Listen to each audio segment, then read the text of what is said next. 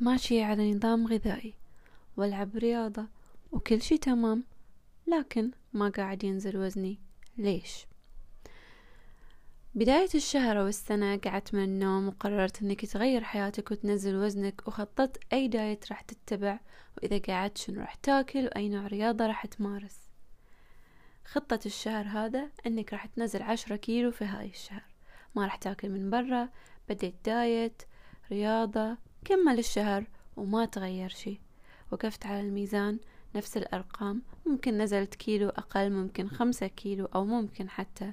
الناس لاحظت انه أوه ضعفان. لكن في أشياء إحنا غافلين عنها وفي عدة أخطاء إحنا نسويها وما نعرف إن هي سبب عدم نزول وزننا أو سبب عدم الحفاظ على هذا النزول.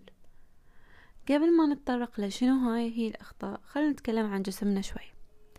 انت زدت خمسة عشر كيلو في ثلاث سنوات. أو أنت من لما كنت طفل كان وزنك زايد. عمرك اليوم عشرين خمسة وعشرين ثلاثين. من لما أنت كنت صغير ووعيت على الدنيا وفهمت وقمت تاكل لليوم ووزنك زايد. فأنت شلون متوقع من جسمك إنه ينزل كل الوزن اللي أنت حاب تنزله؟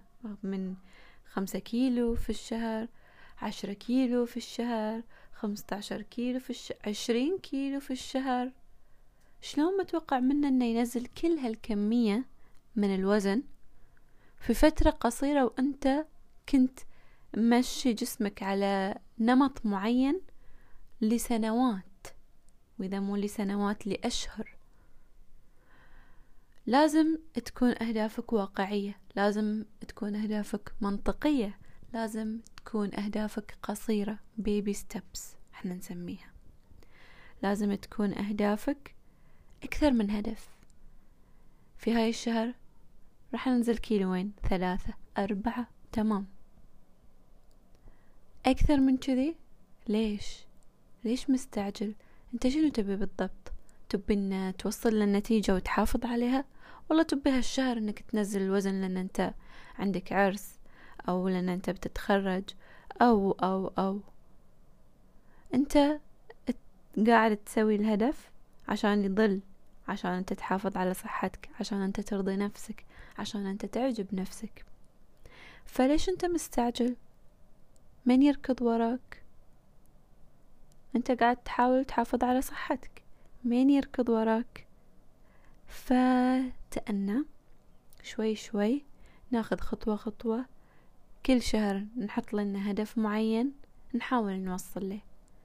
لين نوصل للهدف الأكبر اللي هو اللي أنت قاعد تطمح له الحين. فخلنا نتكلم شوي عن شنو هي هاي الأخطاء اللي إحنا نسويها أحيانا وما نعرف إن هي سبب عدم نزول وزننا أو عدم المحافظة على النزول هذا. نزول الوزن أساسا ما المفروض يكون سريع ما المفروض إنه يكون آه، مرة واحدة يصير وخلاص. عادي تواجه ثبات في الوزن عادي تواجه عدم نزول الوزن في البداية عادي تواجه نزول جدا بطيء وبعدين ينزل الوزن وبعدين يرد يثبت وبعدين ترد تنعاد كل هاي الأشياء. هذا هو النزول الطبيعي. أما أن أنت يكون وزنك آه، مية وفي خلال شهر تبي توصل ستين لا. هاي مو منطقي. فالمهم هو الهدف الرئيسي وإحنا بنسعى له بخطوات صغيرة لأن كل يوم تنجز شي بسيط راح يؤدي إلى الهدف الأكبر إلى الشي اللي أنت تطمح له. فاصبر على نفسك خلك صبور خلك واثق في نفسك وخلك واثق في ال process هذه. هذه الرحلة اللي ممكن تكون طويلة خلك واثق فيها. ودايما توثق في نفسك. أول خطأ ممكن إنك قاعد تسويه إنك ما قاعد تاكل كفاية أصلا. جسمك قاعد يحاول إنه يحافظ على نفسه وإنه يحرق بس أنت ما قاعد تدخل عليه سعرات كافية إنه يسوي هالشيئين. فأنت قاعد تدخل على جسمك سعرات جدا قليلة فبالتالي الجسم بس عنده الطاقة الكافية إنه يخليك عايش. ما عنده الطاقة الكافية إنه يخليك تحرق أيضا لأن حتى عملية الحرق تحتاج طاقة. فإذا أنت قاعد تدخل على جسمك طاقة جدا محدودة الجسم راح يختار أنه يعيش مو أنه ينزل الوزن فأنت لازم تختار السعرات المناسبة لك وهاي راح يتم عن طريق أخصائي التغذية. عرفت أن زيادة السعرات الحرارية بكثرة راح يؤدي إلى زيادة وزن غير مرغوب فيها. فأول شي خطر على بالك أنك تقلل من سعراتك. هذا الشي مو خطأ على فكرة هذا هذا هو اللي راح يصير. لكن لازم يكون تحت إشراف أخصائي التغذية. ففكر مرة ثانية قبل ما تتصرف بروحك أو أنك تاخذ نظام من الإنترنت أو تفتح بنترست أو تفتح جوجل ودور لك نظام. لأن الأنظمة الغذائية المنخفضة جدا في السعرات تؤدي إلى خسارة أو أولية سريعة تكون في الوزن ولكن لما يعيق الجوع الملل أو ظروف الحياة الطريق ممكن أن يصير الالتزام في هذه الخطة صعب أو مو واقعي. وهذا بحد ذاته هو اللي راح يؤدي إلى دوامة الشراهة في الأكل اللي راح يخليك تشعر في السوء أو في تقليل نفسك لأن بتحس إنك قاعد تفشل بدل ما أنت المفروض قاعد تنجح في تحقيق أهدافك ورغباتك. هذا هو أول خطأ إنك ما قاعد تاكل كفاية. كل نزول سريع يؤدي إلى زيادة سريعة. شنو يعني؟ أول ما تسوي دايت قاسي راح يبدي ينزل وزنك بشكل جدا سريع. عادي في أسبوع عادي تنزل كيلوين مثلا. هذا الوزن اللي يعني نزل هو اسم نسميه غالبا يعني اللي راح ينزل هو ماي السوائل اللي في الجسم. لأن كان عندك احتباس كانت الأملاح مرتفعة عندك وما تشرب ماي كفاية فأنت بديت لما بديت ال diet بديت تشرب ماي واجد فقل الاحتباس بديت يعني تنظم حياتك فقل الاحتباس. فاللي نزلته هو ال water weight فهذا ال water weight بسرعة ينزل وبسرعة ترد تكتسبه. مو هذا النزول اللي إحنا نطمح له. النزول اللي إحنا نطمح له هو ال fat loss اللي هو خسارة الدهون. هذه الخسارة اللي إحنا نطمح لها. والدهون بحد ذاتها عنيدة. يعني بسرعة تتخزن صعب تطلع من مخازن. يعني بسرعة جدا تكتسبها لكن لما جيت تك عملية تكسيرها بحد ذاتها جدا صعبة. تستغرق وقت فأنت لازم تعطيها هالمسألة وقت. ما يصير أنت تضغط جسمك ظنا بأن أنت الذكي. اللي بتتغلب عليه. فثاني خطأ إحنا قاعدين نسويه إن إحنا قاعدين نمشي على لستة الممنوعات. مثل ما نعرف إن كل ممنوع مرغوب فهاي شي ما راح يؤدي إلى نتيجة إيجابية. ليش؟ لأن إحنا عندنا قرارات كثيرة نتخذها في كل يوم. ليش ما نتخذها؟ ليش نفضل إن إحنا نمشي على هذه القائمة اللي مكتوب فيها ممنوع؟ هذا النوع من الأكل هذا يمتن هذا يضعف. شريحة كبيرة من الناس ويمكن أنت منهم تلجأ للاعتماد على قوائم اللي ممنوع. هذا يمتن هذا ي... ينزل الوزن صح؟ هذا يصير تاكلة وهذا ما يصير تاكلة. أتذكر مرة من لما كنت صغيرة أسمع دايما إن المانجو يزيد الوزن. المانجو يمتن. لا تاكلين واجد يمتن. المانجو. لا تاكلين واجد آلو يمتن. الآلو. ف لما كبرت ودخلت الجامعة ودرست اكتشفت إن ما في أكل يمتن وأكل يضعف. هي الكمية نفسها اللي تساعد على زيادة الوزن أو تساعد على تقليل الوزن. يعني كلامي هذا يدل على أن الكربوهيدرات مو هي اللي تزيد وزننا. كميتها هي اللي تزيد وزننا. وصلت الفكرة؟ زين زين السؤال اللي أبي أجاوب عليه. إن أنت ليش تلاقي نفسك قاعد تتبع هذه القوائم اللي مكتوب عليها ممنوع؟ هذا يمتن هذا يضعف. يعني الجواب الوحيد اللي راح ألاقيه لهالسؤال إن ممكن هي تعتبر نوع من الإرشادات الواضحة قبل ما تبدي الدايت. إذا هذا يعني ما أكلته ما راح يزيد الوزن لأنه يمتن. إذا هذا أكلته أكثر هذا يقلل الوزن. مثلا أن زيت زيتون صحي. okay بس زيت زيتون يعني غني بالسعرات الحرارية. هو صح صحي بس مو إنه ينزل الوزن إذا كليت قد اللي تبي أو حتى لما كنت أصغر كنت أسمع إنه آه، افتح غرشة زيت الزيتون واشربها كذي على الفال. لا لا.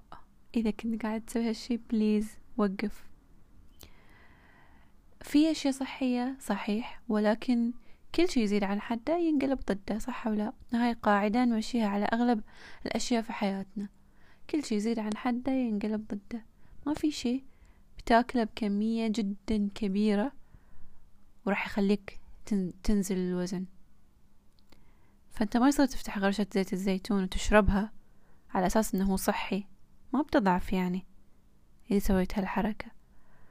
ولا إن المانجو يمتن ولا إن الآلو يمتن. الالو والبطاط يعني.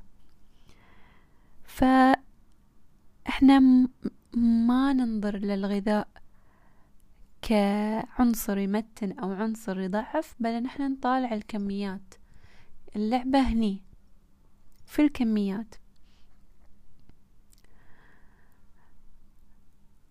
فممكن إن هي تكون مثل ما قلنا إن مثل الإرشادات الواضحة في بداية الدايت لأنها يعني بعدين على مدى الطويل تخيل روحك أنت عندك جدول تمشي عليه سنة كاملة.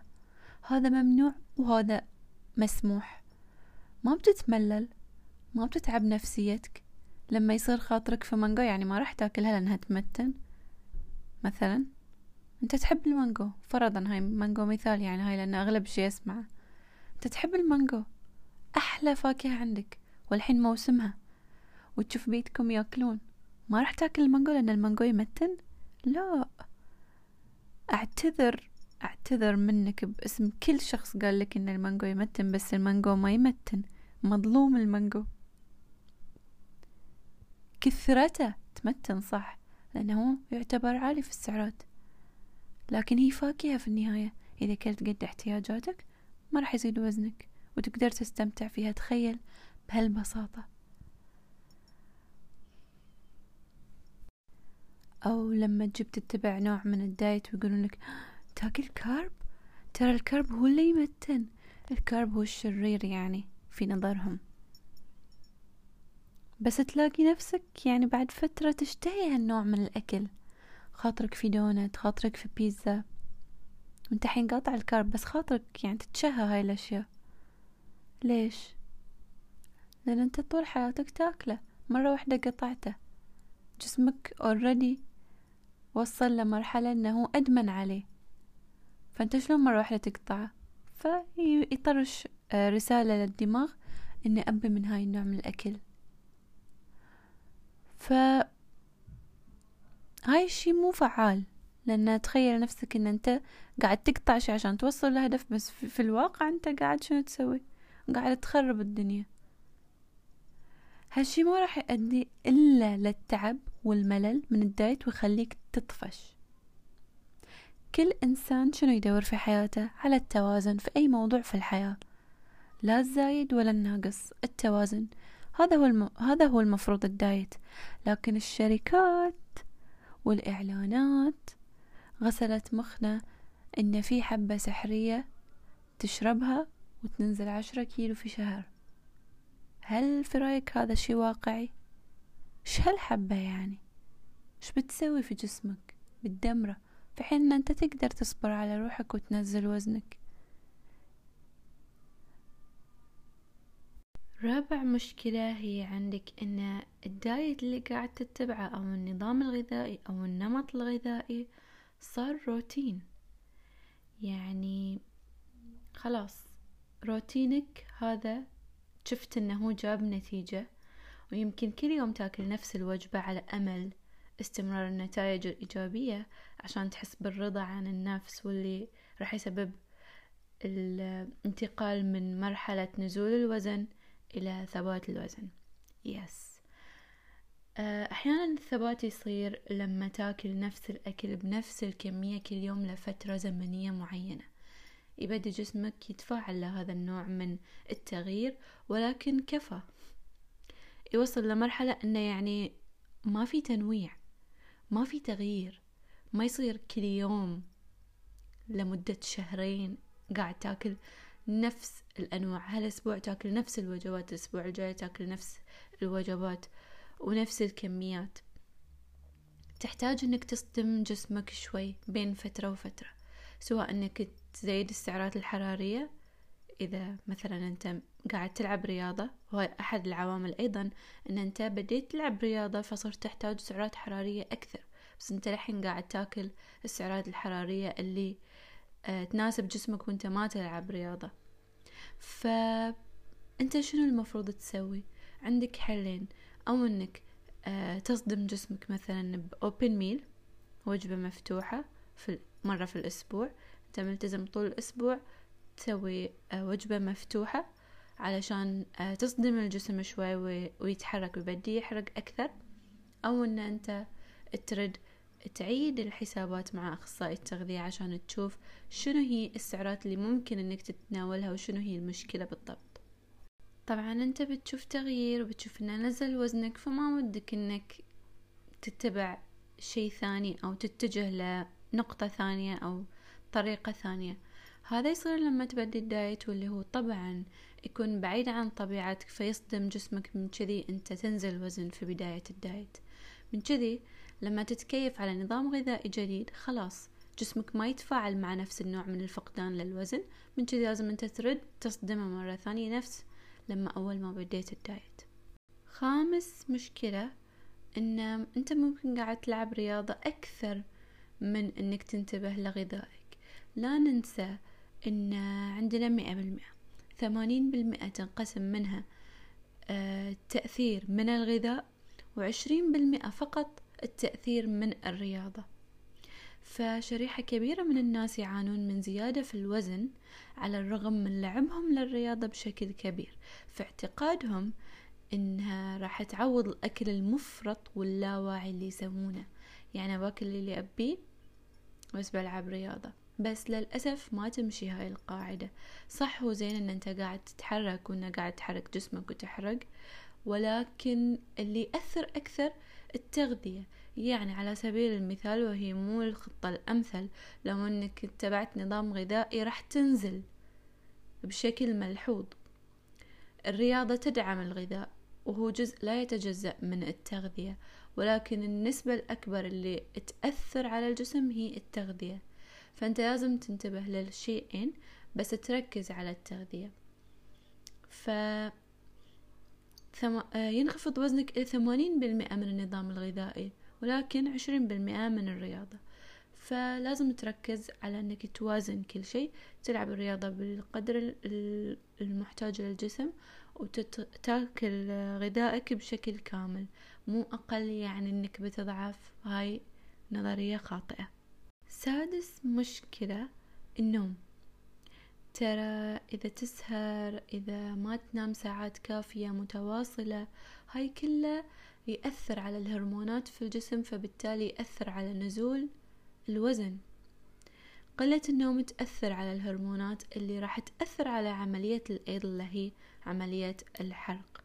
في دراسة صارت في North American Association عن السمنة.